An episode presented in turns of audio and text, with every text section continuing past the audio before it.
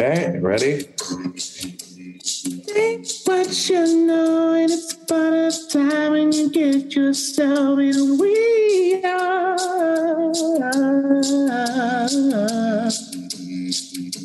I wanna know some of the things she's I think about everyone you need. I hold in it, things are hurting real now. I have seen you wanting you. Hey. Guitar ratio. Okay though. Guitar ratio. Okay though. That might be the best question I've ever been asked. You're a phenomenal person. I mean, you legendary. I am a fan of you, my brother. Naturally, I'm I'm what you call a self improvement junkie. Like I am literally committed, addicted, driven to getting better. I take pride in every time that you see me, there's progress. That's like principle for me. You know what I'm saying? That's like a standard.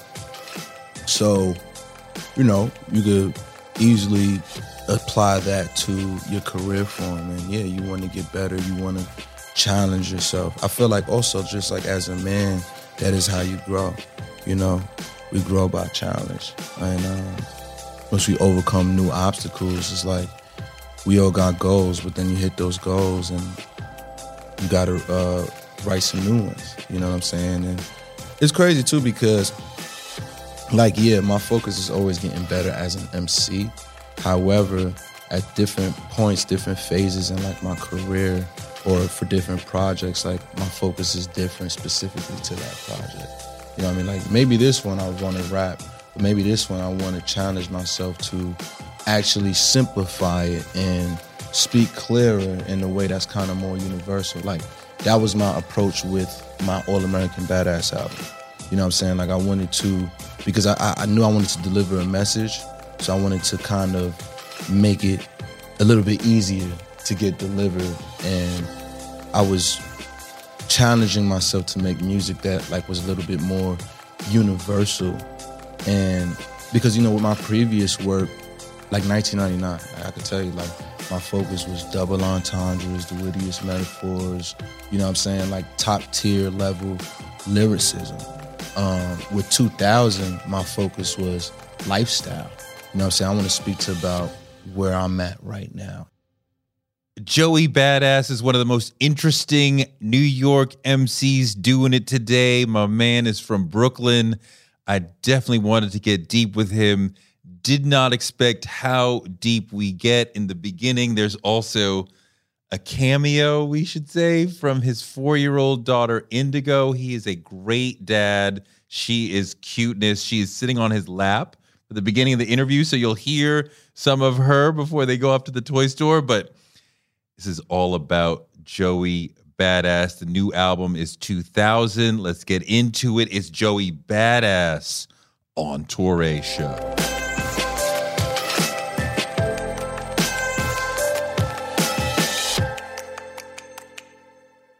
We, this is beautiful because we know you as you know serious MC, wow. rough Brooklyn, but you came in with your daughter. She's four.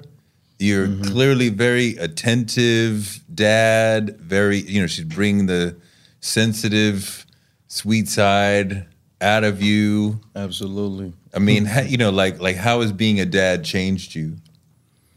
Man, um, like you said, it's definitely softened softened me up, you know, um, made me more gentle and patient.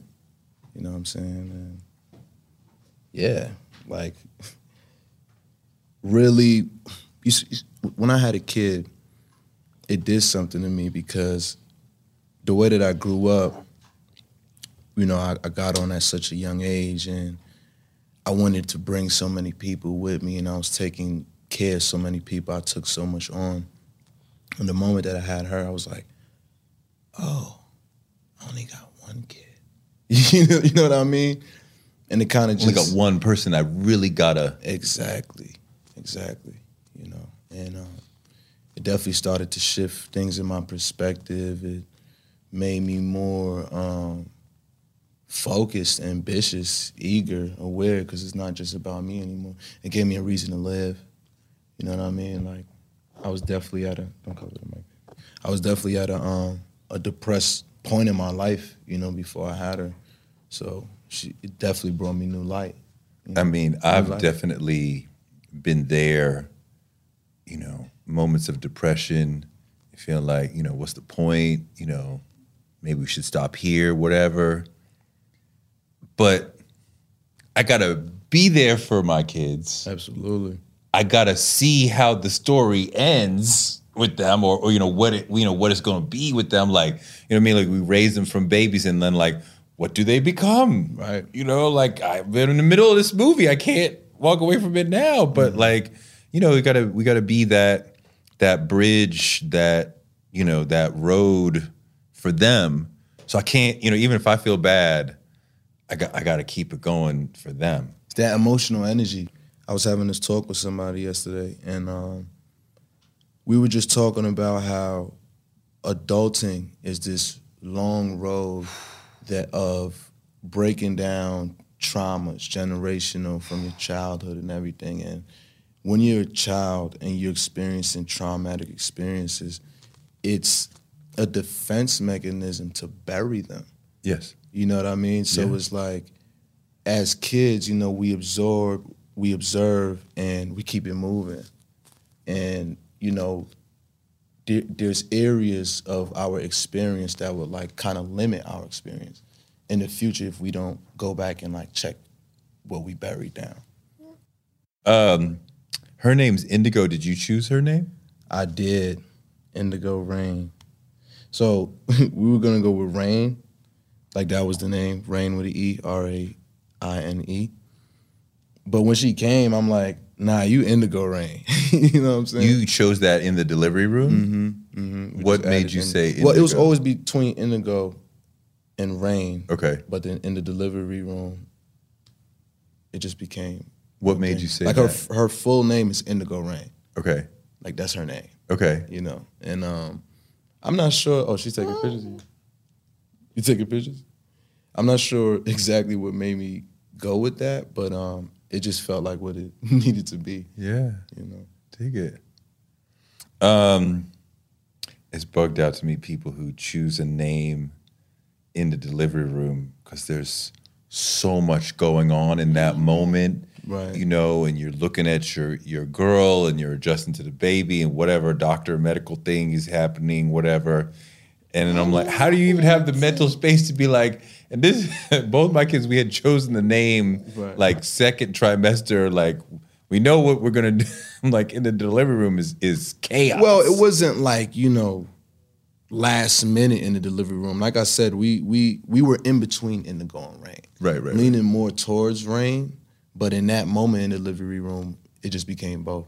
I mean, listen, if it was up to my mom, her name would have been Purple Rain. I said, Mom, Slow we, down. We, we, we are not na- we are not naming her that. slow.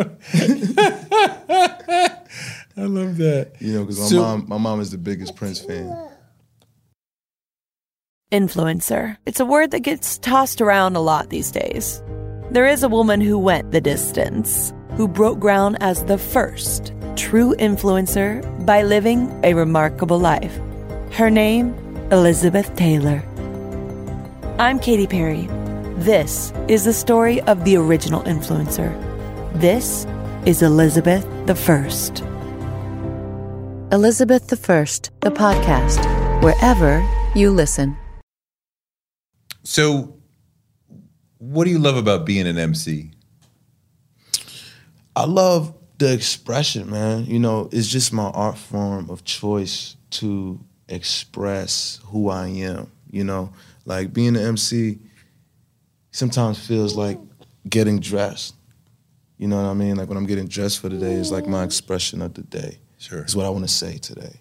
You know, um, but with music, it's just like kind of a step further with that. At least for me, you know. And um, growing up, you know, I was very competitive and I always saw myself competing with the greats and not like, you know, necessarily anybody who was in like my age class or my age range. Like I always wanted to just go straight for the top level. You know, Which is who to you? Nas, Jay, Big, Doom, Big L, Black Thought. Black Thought, um, Three thousand. Kool G Rap, Wu Tang, you know, the list goes on Three forever. thousand. But you're very New York, which I, I mean, of course, you're a New Yorker. Mm-hmm. New York used to be the center of the hip hop world, and I think that, you know, as a New Yorker, it kills me, but I think that has moved away. But you're very like that classic New York MCing. Yeah. I mean, it's just where I'm from. You know, um, it's where I'm from. It's like the music that I grew up on to exude that New York energy. You know what I mean? And um, yeah, Why do you just think, comes natural. Why do you think New York isn't what it was? I think it's better. You think it's better?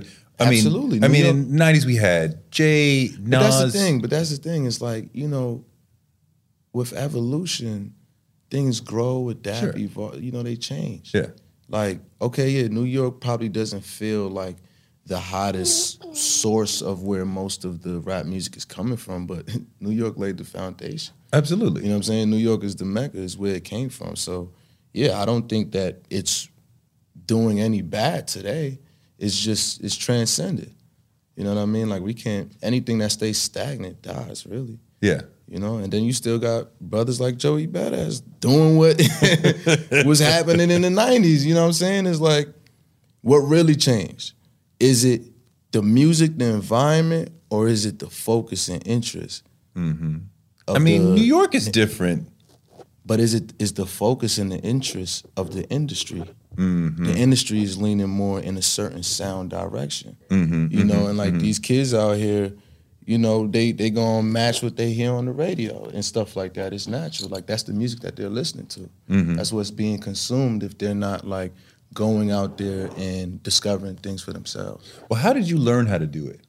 Learn how to do what? MC.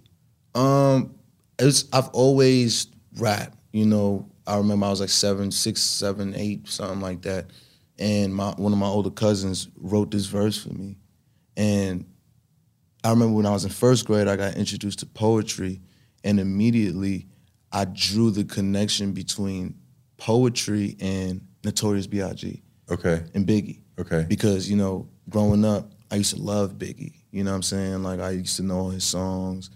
My At mom like played 10? him a lot. At ten, you were a fan. Well, even before that, because you know I'm talking about when Biggie was alive. Biggie Okay. died when I was what two years old. okay. But even that too, you know, I'm running up to the TV singing "Hypnotized," and um, you know, from there, as I'm growing older, by the time you get to first grade, which you like, fi- you like six, six, seven, going Yeah. on seven or something like that. I got introduced to poetry. I'm like, oh, this is what Biggie does, and from there, I was really into poetry, but with a rap structure. I mean, I think about you growing up, and you're getting better as an MC. Mm-hmm. But like, how do you do that? Like, what are you what are you doing that's helping you grow? Man, I'm Because when your debut came out, it was huge. Right. So you were already at a very high level. Right. Um, well, naturally, I'm I'm what you call a self improvement junkie. Like I am literally committed, addicted, driven to getting better. You know, like um, I take pride in every time that you see me, there's progress. You know what I'm saying? Like that's that's something that I'm that's like principle for me. You know what I'm saying? That's like a standard. So, you know, you could easily apply that to your career form. And yeah, you want to get better. You want to challenge yourself. I feel like also just like as a man, that is how you grow. You know, we grow by challenge. And um, once we overcome new obstacles, it's like we all got goals, but then you hit those goals and you got to uh, write some new ones. You know what I'm saying? And it's crazy too because, like, yeah, my focus is always getting better as an MC. However, at different points, different phases in like my career or for different projects, like my focus is different specifically to that project. You know what I mean? Like maybe this one I want to rap, but maybe this one I want to challenge myself to actually simplify it and speak clearer in a way that's kind of more universal. Like that was my approach with my All American Badass album. You know what I'm saying? Like I wanted to because I, I knew I wanted to deliver a message, so I wanted to kind of make it a little bit easier to get delivered, and I was challenging myself to make music that like was a little bit more universal, and because you know with my previous work, like 1999, like I could tell you like my focus was double entendres, the wittiest metaphors, you know what I'm saying, like top tier level lyricism. Um, with 2000, my focus was lifestyle.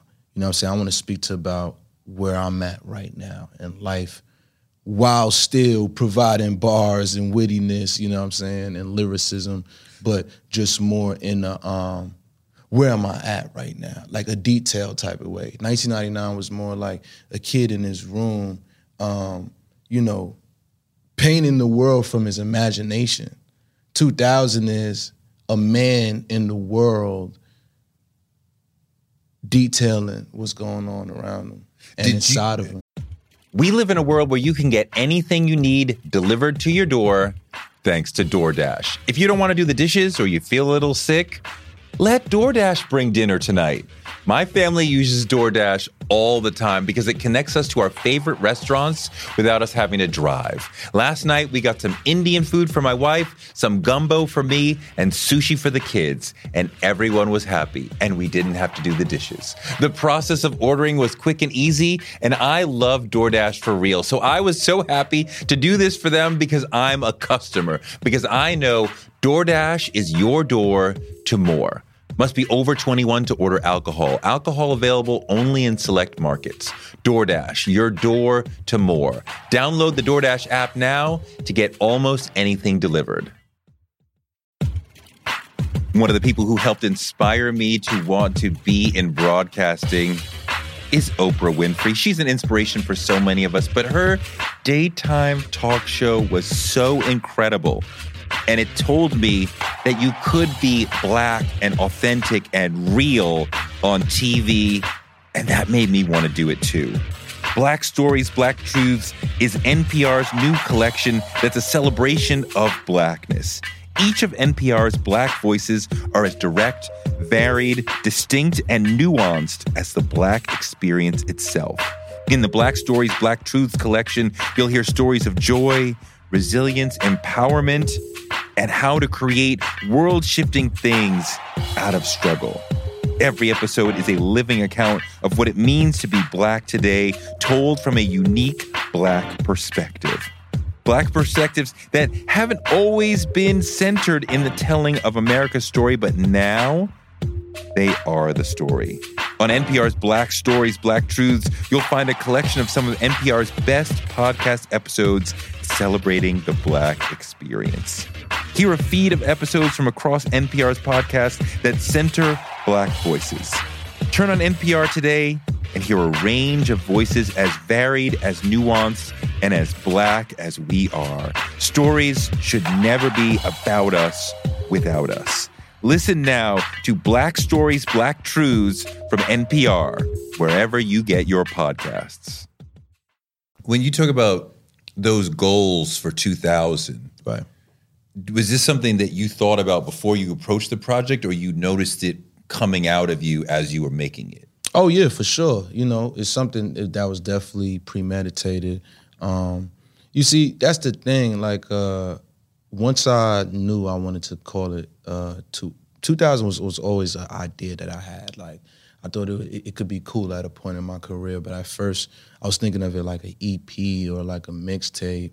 And um, you know, nowadays mixtapes don't really exist. True. It's like it's all streaming. You know what I'm saying? So it's like I missed the mixtape. and then it's like, especially if like you got a partnership, it's like I'm not about to tell them that it's a mixtape, and then now they gonna count it as. But part of the thing, I, I, I, I want to get back to 2000, but part of the thing Right, about right. mixtapes that was so great, guys would do different things. They go real hard, get on the Yeah. glue tape or whatever. But the thing is, it was a lot more freedom. You know Yeah. what I'm saying? A lot of the times on mixtapes, it was like freestyles. You freestyle other people's songs. Yes. But that's because we were all downloading music, whether it was official and cleared or not.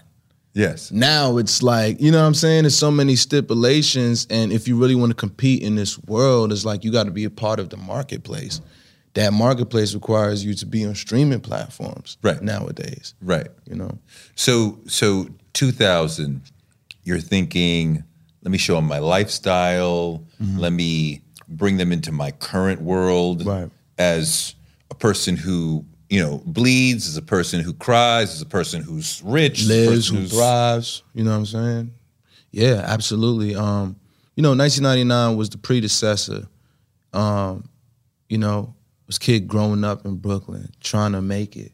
2000 is that same kid, but on the other side of the fence, he's he's now a man. This is the successor to that. You know what I'm saying? It's like he's no longer. I mean, he's that inner child is still there, and that's the connection to 1999. You know what I'm saying? But it's not a sequel. You know what I mean? This is just kind of a sim.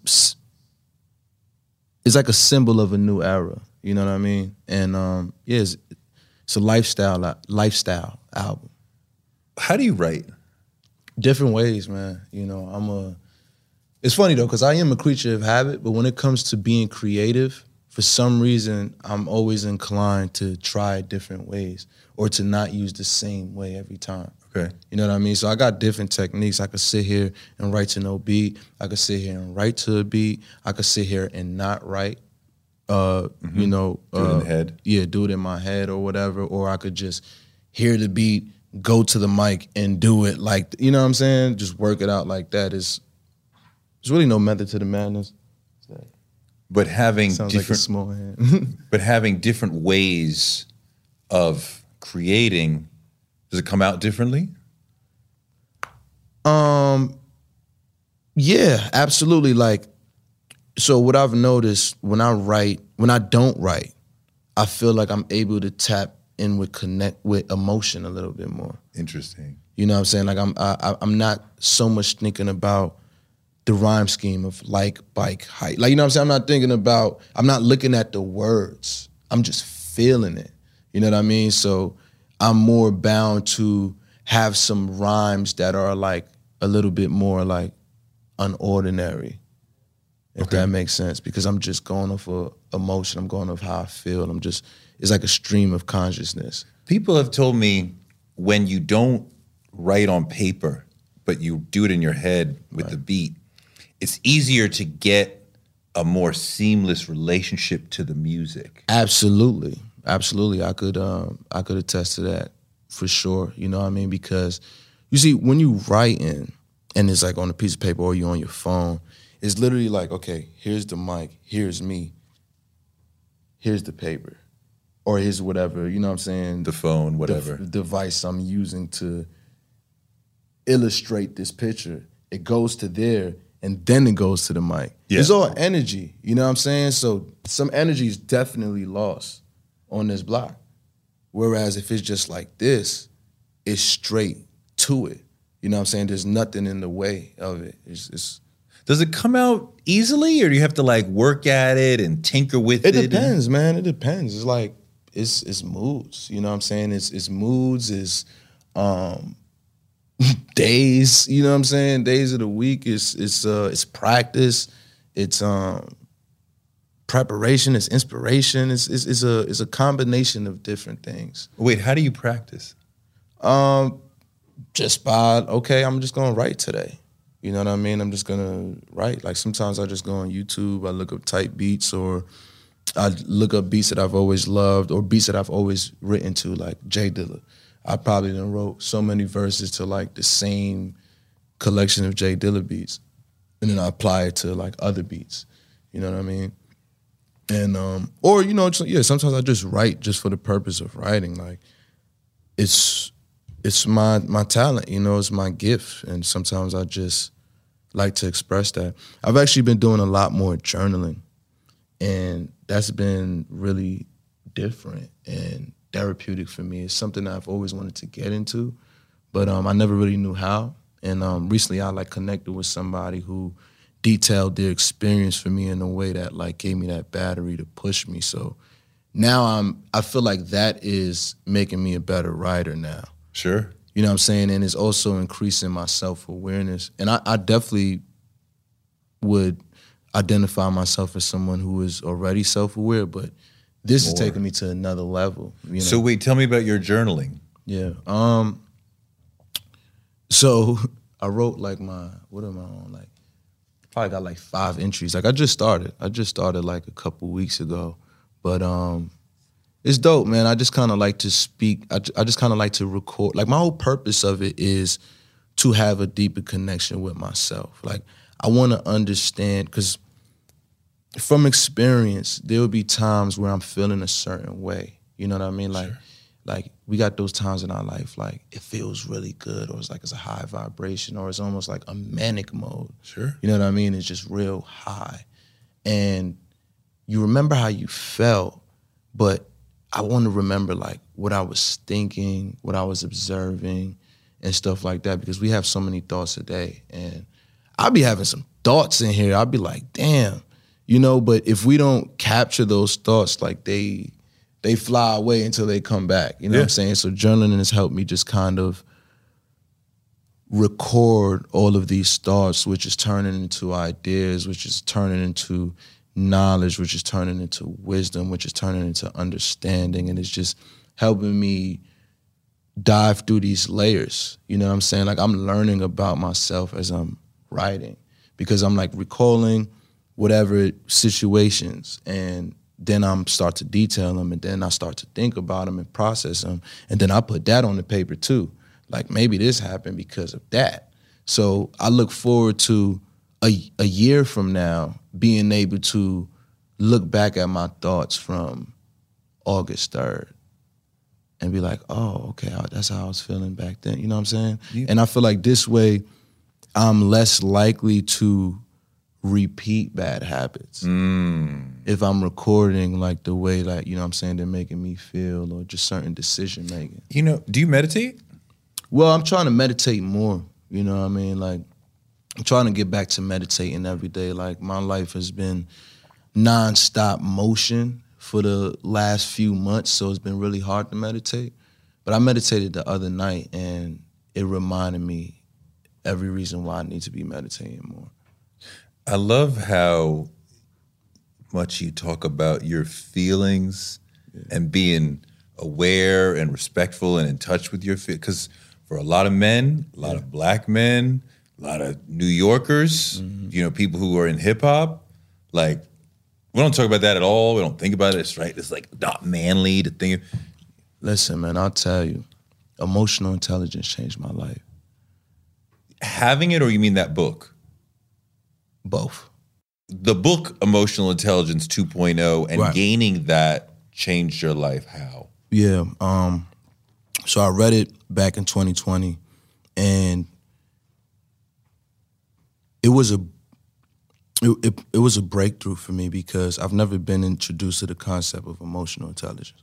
You know, we all have been introduced to the concept of just cognitive intelligence. You know, IQ, and that idea, and you know, that being a fixed thing. Even though I learned that IQ can improve over Growth time as well. mindset. Growth mindset, exactly. But um, just like IQ can improve, emotional intelligence can improve Absolutely. over time. So once I became aware with the concept, I started to become more self-aware. I started to analyze how my lack of understanding my emotions was affecting the people around me. And once I became more self aware, I was able to become more socially aware and see how other people's emotions were trickling down to like, you know, just the energy and everything and learning how to learning how to read nonverbal cues and stuff like that. You know what I mean? And um yeah, man, it, it, it single handedly changed my life. So now, um, you know, because that it wasn't a requirement. It, it- it wasn't anything we were required to learn, and it's it's so important because we we're emotional beings, and then especially as men, as black men, like you know, we were raised, we were taught not to be emotional. And the funny thing is that makes us even more emotional mm. because we don't realize anger is an emotion. You know what I mean? Like lashing out, rage, frustration. Absolutely. You know what I'm saying? Like like that's the emotion that is acceptable from men. yeah, but that's not acceptable. You know what I'm saying? Like, like that shouldn't be acceptable. Right. You know what I mean? Like But we to be soft, that's, and, and that's the thing is like being emotionally aware has nothing to do with being soft. right. You know what I'm saying? Right, right, it got nothing to do with being soft. It's like we need to change our relationship to like just the concept Just- of emotion. Just knowing how You know you what I'm saying? feel. Like like you tell a man if you and a man is in a you and a black man is in a heated uh, conversation and you tell him he's being emotional, that might trigger him. You know what I'm saying? And with reality, he is being emotional, especially if you calm and he's screaming and boom boom boom. It's like, yo. But if you're like, I understand how you feel, right.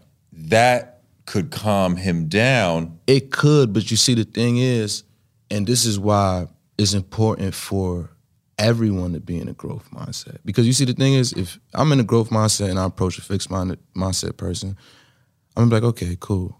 I'm a, uh, you good the shit out of them. like, you win. And then I'm out of there. Because my mindset is growing. I see you locked in a place. You know what I mean? Like, I'm at a point in my life where for a long time, I felt that I should, you know, try to change people or help them change. But I'm now secure more than ever that people got to want to change for themselves. The best thing I could do is lead by example if I'm to inspire them to change. Because, you know, once you try to put that on people and stuff like that, like it's, uh, they get, um, what's the word? Uh, you know, it just it, it causes friction sometimes, and then sometimes people are not willing to accept information from certain people. You know what I mean? It's like you could tell your homie something, but then he go and meet a stranger, and he takes the stranger advice. So wait, so how does your increasing emotional intelligence affect your MCing? Um, that's a good question. I feel like it's evident in the music, you know, especially on my song "Show Me" on the new album. I feel like that song was definitely a showcase of my growth with emotional intelligence. Like, you know, I'm speaking from the perspective of speaking to a young lady who I've been dealing with but you know we've had a off period and now we're trying to find some reconciliation but we're also trying to i'm trying to be transparent. I, i'm trying to be honest with her you know what i'm saying? And uh, my approach in getting her to open up was super gentle and it had to be gentle because a lot of the times in relationships you know women don't want to tell men the truth because women don't really know men to be emotionally sound Totally. or stable. Totally. You know what I'm saying? And Yeah. then also, women be scared. Yeah. You know what I mean? You don't know how a dude might lash out. You feel me? Like especially if you don't have that emotional, high emotional intelligence connection with that person. So um what we gotta do is like if if you want to get a person to open up, you gotta provide a safe space.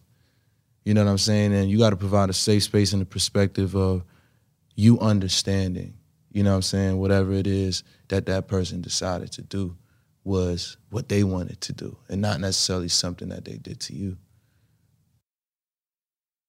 I loved earlier when you talked about being a self improvement junkie. Yeah. I think I think about it a lot. That a lot as well about what can I do to get a little bit better, one percent better every day, this sort of thing. So, what are you doing to improve yourself all the time? So, all right. There's certain things that are part of my routine. And when I'm in that routine, like it's just clockwork. I'm just getting better every day. Like waking up early. Like when? Like for me, seven to nine a.m. Okay. It's a good window for me. Okay. Wake up seven nine a.m. That's that's early for me. That's good. You know Okay. I'm saying. Some people Um, some people might I know, I know, but I don't care because I I'm I'm I was I was an afternoon lark. Okay. You know what I mean? I'm not mad at so you. seven to nine a.m. is a big accomplishment. for I'm me. not mad at you. You feel me? you. Like yeah, like listen, or to the five to the four a.m. to six a.m. crew. Shout out to y'all. Yo, you know what I mean? yo, I'll be there before, soon. Before I had kids, there used to be this this this ad where they said um, Tim Duncan gets up first thing every morning and watch the 10 a.m. Sports Center. Mm. And it took me a very long time to understand what's the joke. Because I got up first thing in the morning and watched the 10 a.m. Sports Center. Yeah. And after a while, I go, oh, most people don't wake like that's late Yeah, for that's most late. people. Yeah, yeah, and you stay up late, wake up at 10, like first thing in the morning, I'm ready to go. Sports Like, Center, yeah, right, That's right. mad that's, late. That's kind of funny. so anyway, you were saying, But yeah, in wake up to that, early. waking up early. So there's a quote that I live by: um, "Early to bed, early to rise, makes a man young, wealthy, and wise." It's Benjamin Franklin. So that's that's something I live by. My Boom. dad used to say that. Yeah. well, I got dad vibes, bro. I'm dad vibes for sure. I came in on So, so you, you wake up early and then what? prayer and affirmation, meditation, prayer and meditation. You know. Um, Wait, what religion are you? so I don't I don't have a religion. Okay, I'm non-denomination. okay, Um, You know, I my belief is that um there's a all powerful source. You know what I mean? There's a higher power. There's a there's a higher energy, without a doubt. You know what I mean? Um I don't think it could be personified.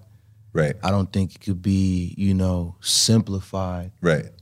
uh, and I pray to that. You know, what I mean, I give my, I give my, I express my gratitude to the all. You know, what I'm saying like everything, Mother Nature, the the the earth, the the wind, the energy, the it all. You know what I'm saying? Whatever is that higher power, because this this shit is all connected.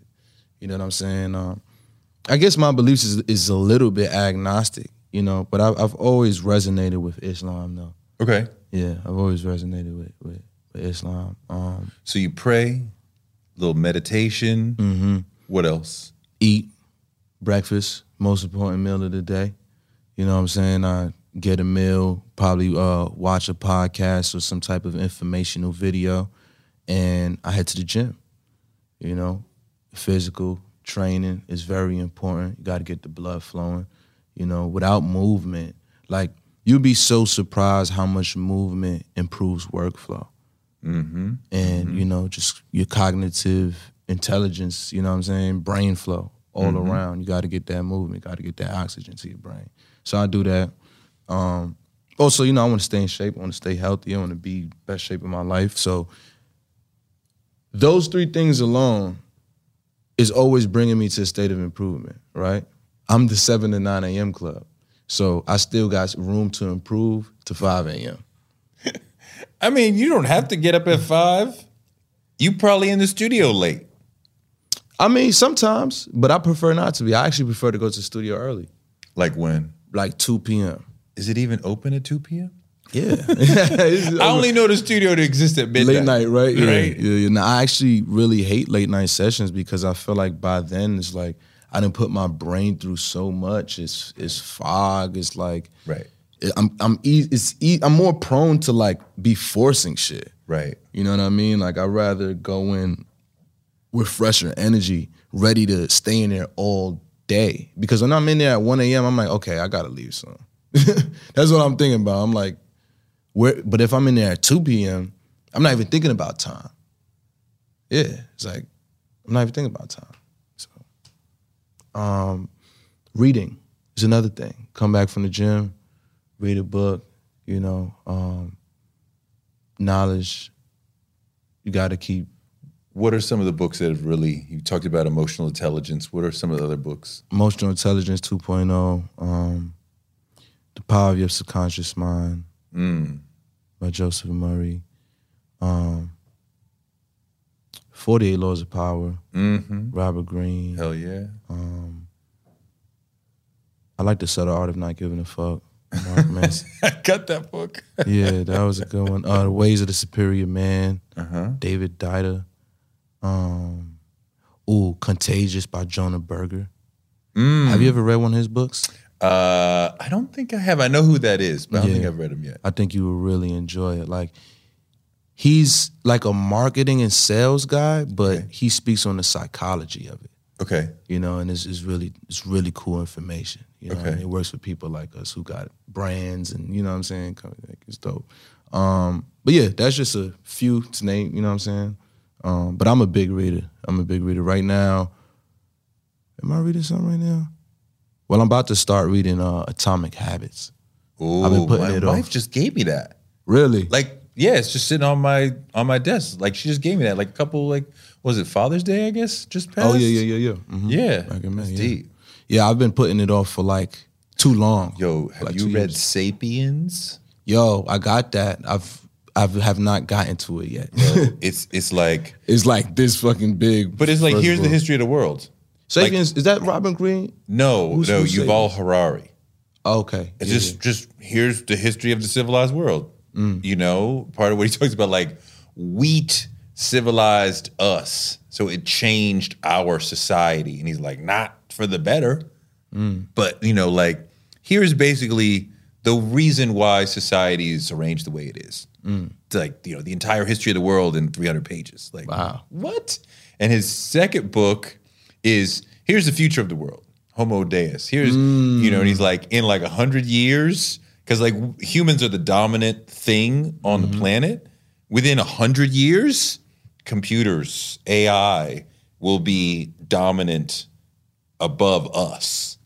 Which I don't, doesn't mean like the president will be a computer, but like they will be so smart that they'll be running things beyond what we can conceive of, right. which is crazy. Crazy. It's crazy. it's insane. But um, I mean, I see it. I totally see it. So you set out to be at that level of Nas, big, 3000, et cetera. And your name is ringing and you have this great reputation, but you're still rising. What do you need to do to put yourself in that so people are like, Joey's one of them? Oh, I think um I mean I think I could stop now. You know, I mean God forbid, but if I was to pass today, I mean I think without a doubt people would put me up there. But um right at the fact that I'm still living, I mean my goal is to surpass them. Like I mean I'm 27 years old, you know what I'm saying? I started when I was 17. I put out arguably one of the best hip hop mixtapes of all time at 17 years old. The only person to have a similar stat like that is Nas. I'm 27 now. Jay Z started at 27. At 27, I'm already 10 years in my career. You know, I be hanging out with Jay and Puff. You know, at 27, I'm the youngest person at them tables. So for me, that just tells me in 20 years, you know, sky's the limit. I've submitted to my journey. You know, I've put too much work and intention into my life path where I could fall off of all my self improvement shit and I'm still gonna improve. Sure. But with this self improvement shit, I'm going to excel much faster I mean, and part further. of self improvement is talking to people who are wiser, smarter, older, getting that. You know, you can get some of it from books, but some of it is going to come from talking or watching people. What's some of the advice that you've gotten that has really like helped you level up?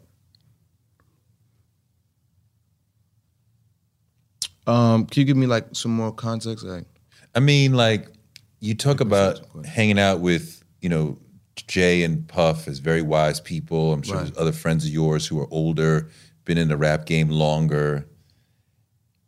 You know, and I, I ask a lot of people this, like, what's the best advice that you've gotten?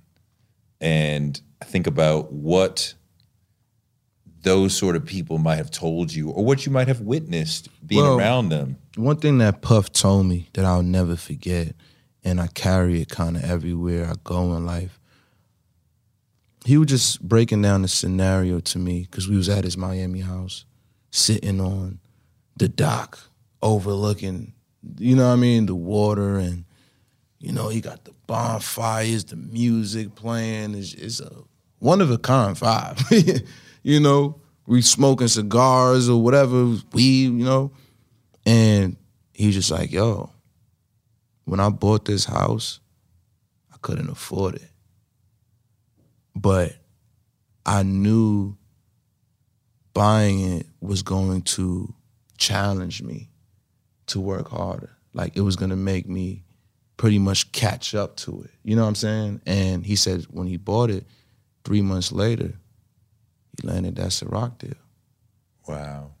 And I took that as a valuable lesson because sometimes you do just have to leap. And the net will appear. You know what I mean? If you're doing mm. everything you're supposed to do, like you gotta leap. You gotta take that leap Get, of faith. Getting out of your comfort zone. Getting out of your comfort zone, stepping out of your comfort zone. Absolutely. That's a scary leap, though. It's absolutely a scary leap, but you know what? Buying a house Almost every time. Yeah, yeah, yeah. I mean, you know. Wow. That's a puff leap. Let's leave that to puff. I don't recommend for the world to Right, go, right. you know what I'm saying? Just go buy a house they can't afford. But yeah, as far as taking leaps and jumping out of your comfort zone, it's very important. And I feel like nine out of 10 times, you find that that was a great move to make. I mean, to me, when I think about those guys, Jay, Nas, etc., especially like the '80s is difficult because the careers were not long. I think Rakim is one of the greatest MCs of all time, and people are like, "Well, it's really only two, three albums tops." Hmm. Yeah, but that's what they were doing in the '80s, and he revolutionized the style. And we're still pretty much working with the Rakim approach to MCing. But Jay and Nas come along in the 90s, and now we start to have long careers, and people see the potential of longevity. And I could look and say, okay, you know, Nas got four or five incredible albums. Jay got like seven, eight incredible albums, you know. So to me, it's the complexity on the project as well as doing it over and over. Just like a ball player Right. you know, I, I got six MVPs because I did it over and over and over. And I did it in this city, in this city, Yeah. or whatever. So to me, you got to keep going to be like, okay, I got six incredible albums. Like two incredible albums is not enough Yeah. in 2022. There's a lot of people who have two, three incredible albums, whatever. Yeah, right. But you got six, seven. You know, now you're starting to make like a very deep argument for yourself. You know what I mean? Yeah. I got four. I'm. I wasn't. I, was just, I wasn't saying I know, I know. I'm just I mean, letting you like, know. like, like the numbers got to be higher to get to that that Mount Rushmore Right. now because Right. there's so many guys who have a long career. Right. Yeah, I couldn't agree with you more. You know, um, it's a different game nowadays. You know what I'm saying? Rules has changed. Like, just think about it like this, right?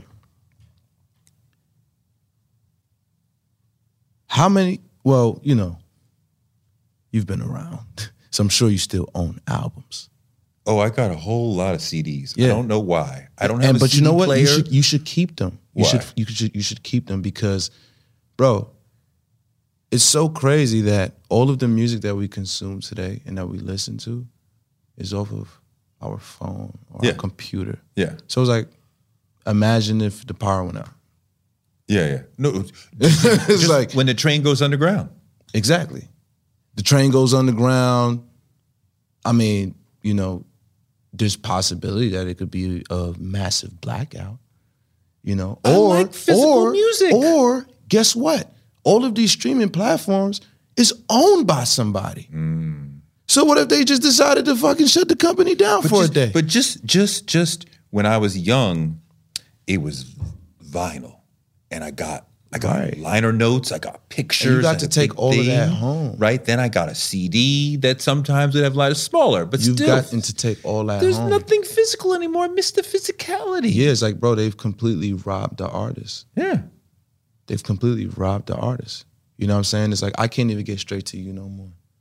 Right. I can't even get straight. I mean, of course, I can make a vinyl, I can make CDs still, and I will, and that's why I do it. But in the main way that music is consumed and counted towards statistics and all of that is through a third party. It's through fucking air. Yeah. What does eating healthy mean to you? Whatever your eating goals, Thrive Market is the best place to get all your groceries and household essentials. And getting Thrive shipped to your door is like having a great supermarket right outside your house. I love that Thrive Market carries brands with the highest quality ingredients and ethical sourcing methods. Whether you're looking for organic kid snacks or low sugar alternatives or gluten free essentials, Thrive Market's got it, and their site lets you curate your shopping experience quickly. And as a Thrive member, I save on every order, usually about 30%, which of course I love. And when you join, you help a family in need with the membership matching program. Join in on the savings with Thrive Market today and get 30% off your first order plus a $60 gift for free. Go to thrivemarket.com slash Toure for 30% off your first order plus that free $60 gift. That's Thrive, T H R I V E, market.com slash Toure. Thrivemarket.com slash Toure. On March 16, 2000, two sheriff's deputies were shot in Atlanta. Jamil Al-Amin, a Muslim leader and former Black Power activist, was convicted. But the evidence was shaky, and the whole truth didn't come out during the trial. My name is Mosi Secret, and when I started investigating this case in my hometown, I uncovered a dark truth about America. From Tenderfoot TV, Campside Media, and iHeart Podcasts, Radical is available now. Listen to the new podcast, Radical, for free on the iHeartRadio app or wherever you get your podcasts.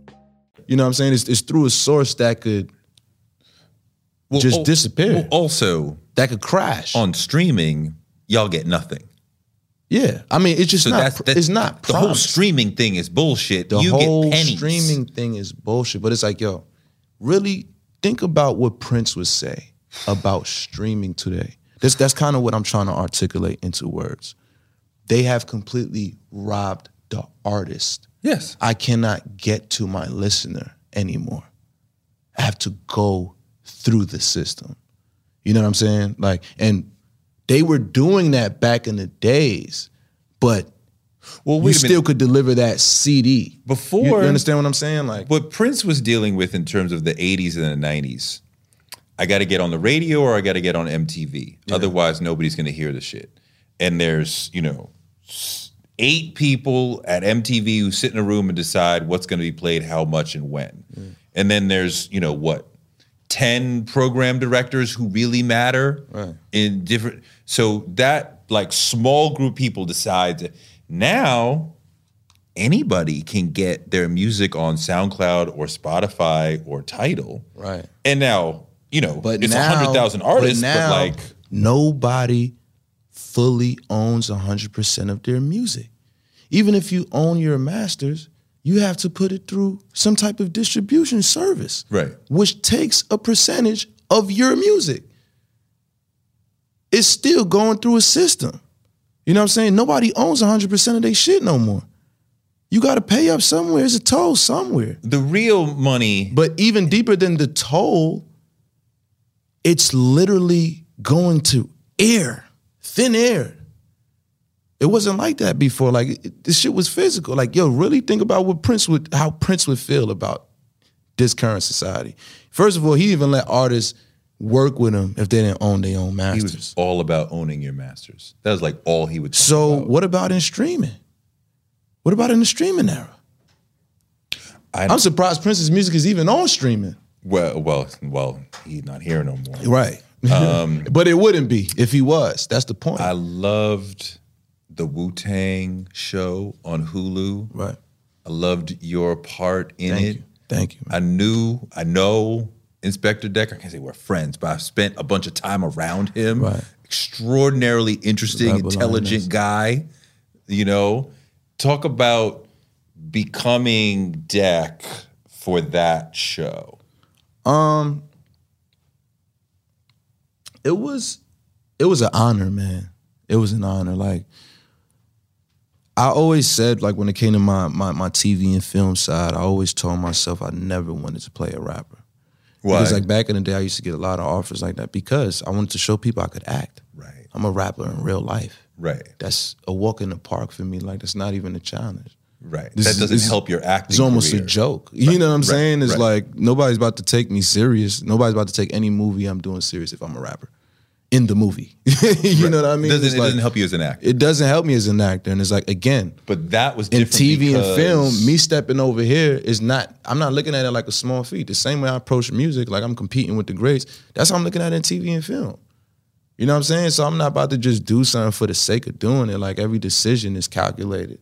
You know what I mean? I'm doing this because I think this could actually be worthwhile for me in the end, or I'm connected to the the role or the purpose or the story. So when the Wu Tang opportunity came, that's what it was. You know, and then RZA has always been one of my mentors.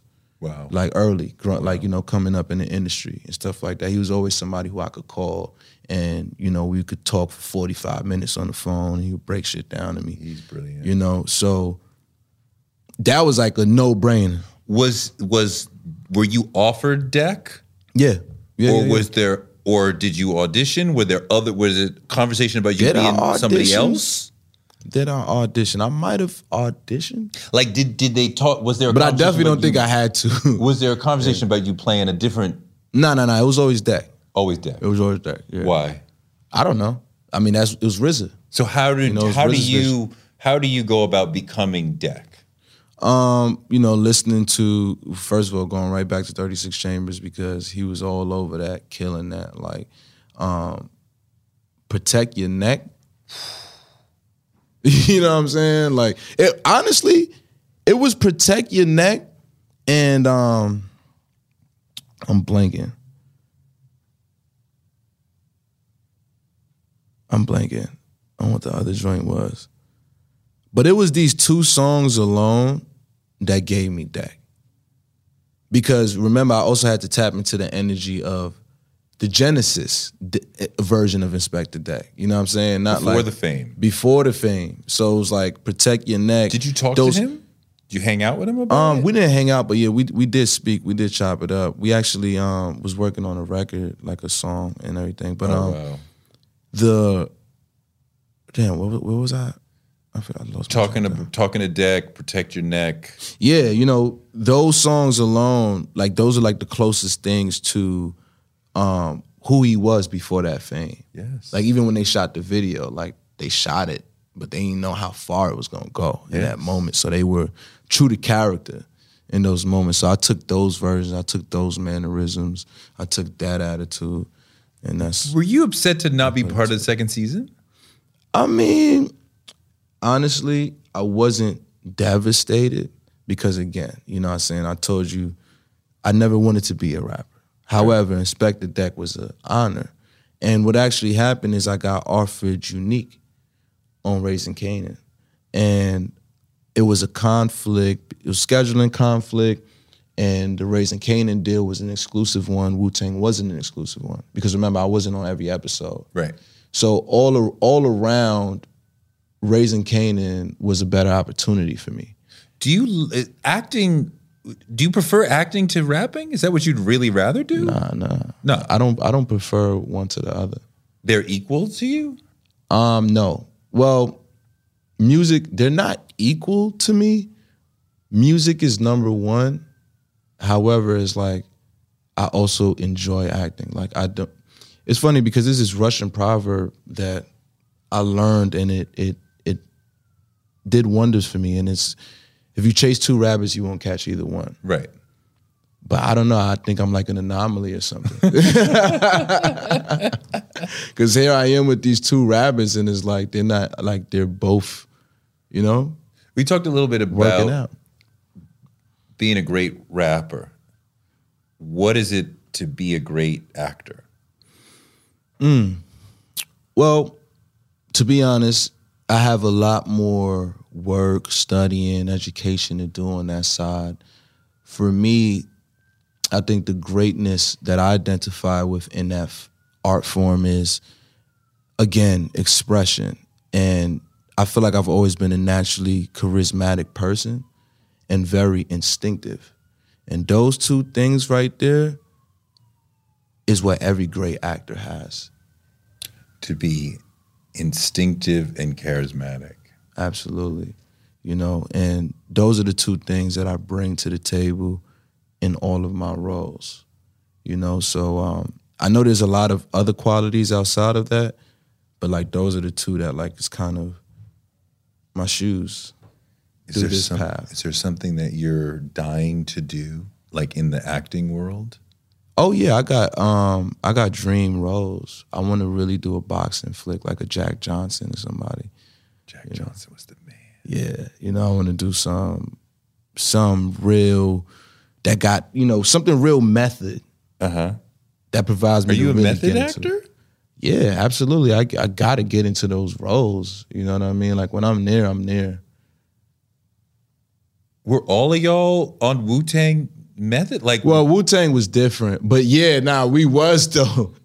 We was like even off even off cameras, like we still in character, kind of like you know we still we still speaking like Raekwon and them. You know what I'm saying? Like you, yeah. I feel like that's the that's if you're not trying to you know methodize this shit, like I feel like that's the only way. yeah. It's like I got to jump into that shit. Like I would. I got to jump into it. No, I mean, I could see, you know, you, you come in in the morning and you become that guy and you just stay there. Yo, and that's the thing too is like acting is way harder than music to me Why? because you have to literally neglect yourself.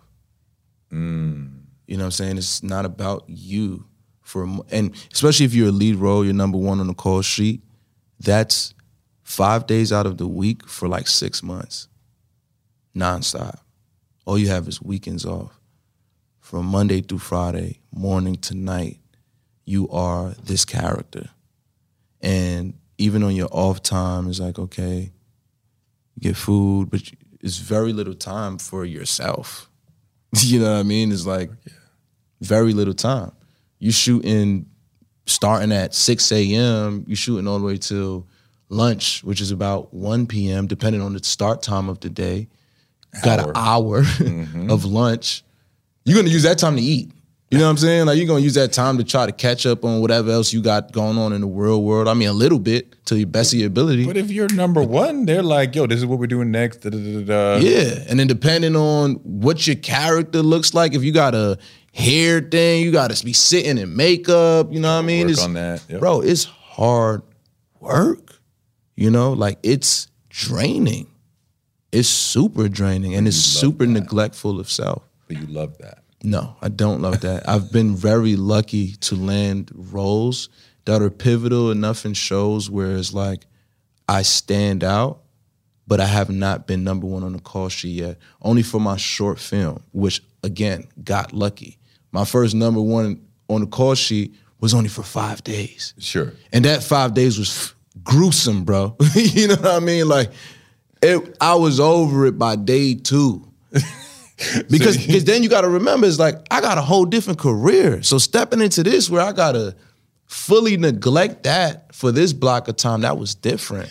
I think on the Wu Tang joint, Method Man is so naturally, real Method Man is so charismatic, so much energy coming off of him. Such a challenge for an actor. I feel like Dave East really got it. I felt like, okay, like that's you got the Method Man energy. I feel the same way about T.J. Atoms when him playing ODB. oh my God. You know, like cause he got charisma. Yeah. And to play ODB, that's like Hard. You know, and And it's easy to go over the top with an ODB, and he doesn't. Yeah, it's a, it's a good balance, you know. So they they they killing over there. Those are my guys. I miss those guys. Everybody who comes on the show, I talk to them about what does being black mean to you?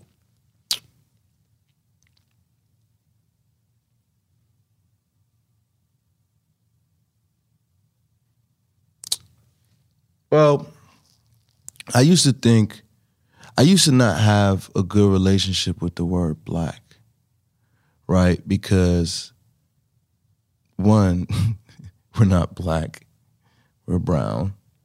Um, two, it always just kind of felt like a way to simplify a classist type of structure in society.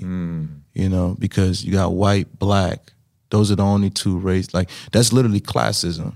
Sure. Whites, blacks. Sure. You know what I'm saying? But even white people aren't white. Sure. You know what I'm saying? So I always kind of, and then everything, everything else that involves black has blackmail. Like I'm blackmailing you, Right. So the negative word. Right. blacked out, Right. Black Death. Right. black death, Right. black magic. You know what I'm saying? So I felt like, and then also being a spiritual person, like I'm very big on words. Because every time that we speak, it's like, you know, spells. We're create we're co-creating this reality.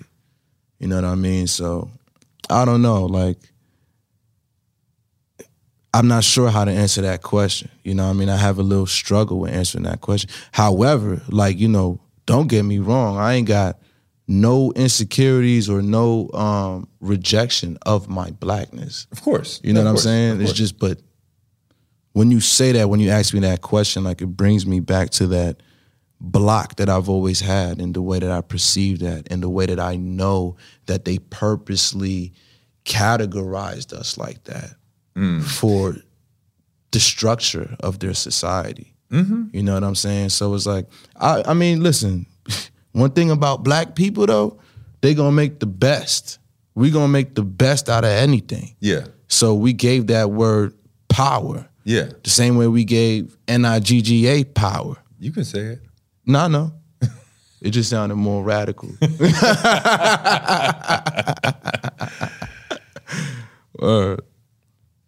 But yeah. Yeah, no, I feel you. I feel connected to other black people. Absolutely. Now and in, and especially when I think about being black, I think about the connection to the people who fought, name the famous people and the people we never heard of, fought, mm-hmm. died, civil rights movement before that, slavery, what had, like all of we stand on on their shoulders. We have the opportunities that we have because of what they did. Absolutely. And I think about, you know, you better do whatever you can with your life and your opportunities because there's other people who fought and died so that you could be here.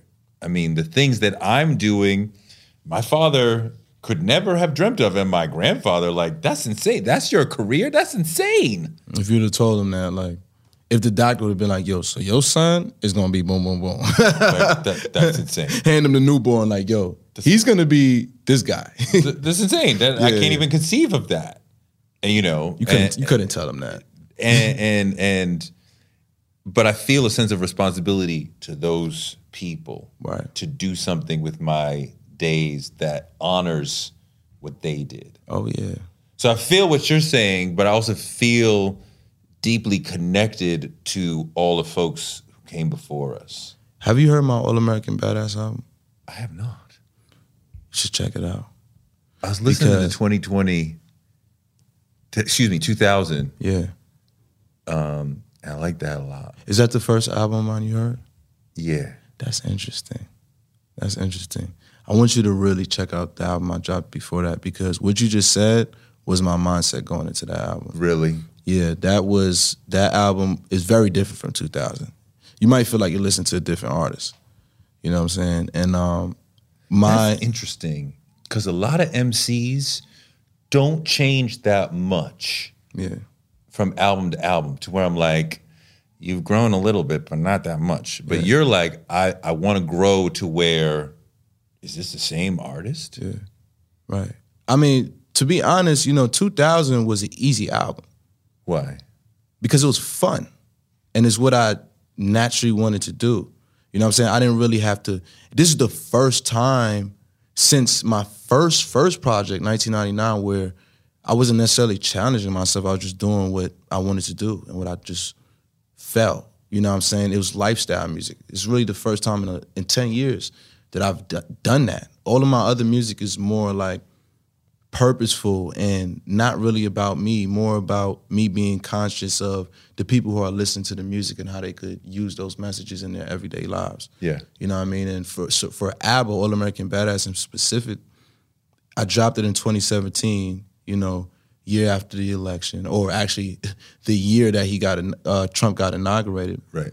And um, it's a very outspoken album because I felt spiritually called at the time, and I felt like I had to say something. I felt like I had a duty and a responsibility to my ancestors, like you said. But not only my ancestors, I felt like I had a responsibility to my future children. Right. And I put out I put that album out a year before I had her. Wow. You know, and yeah, man. Um, so I re- I relate to that feeling. I relate to that feeling. I think you would definitely resonate with that. What's album. your top five MCs? Oh, I said it already. Same ones we've been talking about all day. Nas. J- Nas is your number one all time. I don't have no no order. No order. No. Okay. Big Nas, J, J, Nas. Big, Doom. MF Doom, and who would I say is five? Do you not have a number one? J. Yeah. That's what most MCs say, and I agree well, with that. you see, the thing is, because Jay, he's had the biggest growth that we've seen. He's grown a lot. as an MC. He has the biggest growth. I mean, the guy who made Reasonable Doubt and the guy who made the Carter's album, or four four four, or 4 yeah, two different guys. I mean, the same guy, but got deeper, completely different sides of the fence. deeper, and allowed himself to mature as Right. the time goes on. Right. I respect that. Absolutely.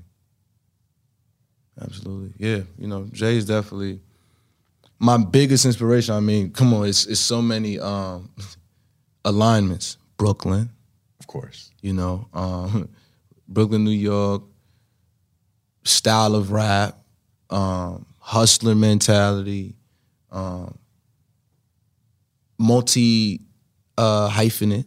Mm-hmm. You know, these are all things that like I aspire to be. I mean, the the wittiness is, I think, part of what kills me. The double entendres, the triple entendres, the, the- but um, I think your career is developing in a pretty interesting way, a pretty powerful way. Thank you. I like that you're doing two different forms of art. Yeah, man. It's you know, it makes the other one fun. Every time I come back to it. Mm, because you got out of it for a minute. Yeah, I, I compare it to like, you know, having the main girl and the side chick. So is it going to be another? i- is it going to be like it was five years? You skipped right over that. I don't want to get you in trouble. you want to? So so is it going to be another five years? It's five years since the last joint. oh no, definitely not. Definitely not. Like I'm I'm inspired again. You see, when you take five years without releasing an album, it does something to you. Like I I wasn't like inclined to put out so much music because I'm like, yo, this next move gotta be so, you know what I mean? There's so much mm. pressure from thinking, what's the next move gonna be? It's like, okay, one year, cool. Two years, cool. Three years, okay. Four years, dude. You're saying to yourself, I got to put something out, but Not only me saying to myself, but my the perception of my fans is like, bro, you rap anymore? And then they're seeing me advance in TV and film. They're like, oh, so you're just doing that now?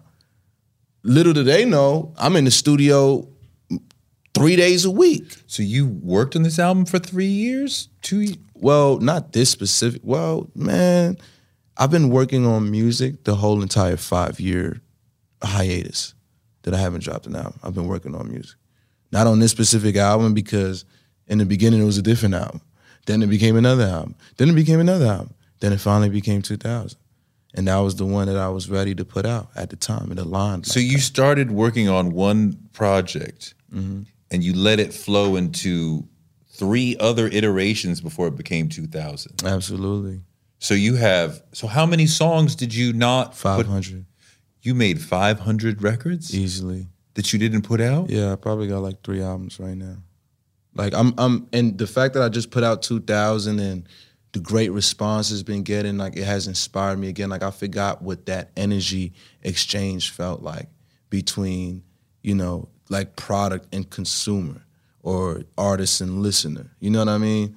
And it's refueled my um just ambition because it's like you know music is second nature for me bro i'll go home and make 500 songs and fuck off you know what i'm saying like i don't necessarily need anybody to to hear them that's that's what that five year gap did to me like i was just in a comfort zone but now i'm like yo it's almost like being reminded like yo people want your music bro like people want to hear you people want people like what you have to say keep it going you know, it's like inspiring. Like it feels fun again. I'm like I'm like excited. Like I'm gonna put out another song in like two weeks, two to three, or depending on when this comes out. But I'm just gonna keep going. You know, because like you said, it's like I'm trying to get to that Mount Rushmore.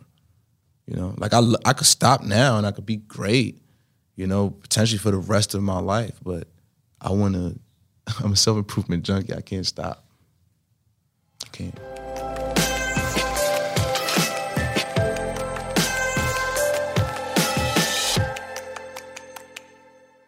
Thank you so much to Joey Badass for a great interview, and thanks to you for listening. Touré Show gives you fuel to power your dreams because you can use your dreams like a rocket ship to blast you into a life you never imagined. You can make your dreams a reality, and maybe this show can help. You can find me on Twitter at Touré and on Instagram at Touré Show. Touré shows written by me, Touré, and produced by Jennifer Ford. Our editors, Ryan Woodhall. Our photographers are Chuck Marcus and Shanta Covington and Nick Karp. Our booker is Claudia Jean. And we're distributed by DCP Entertainment. And we will be back on Wednesday with more amazing guests because the man can't shut us down.